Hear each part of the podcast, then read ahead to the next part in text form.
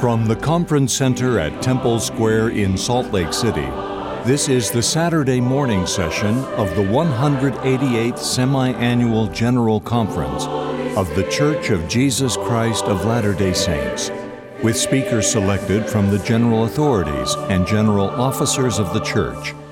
Music for this session is provided by the Tabernacle Choir at Temple Square.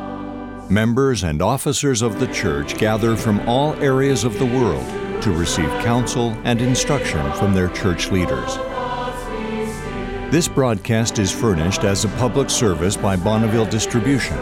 Any reproduction, recording, transcription, or other use of this program without written consent is prohibited.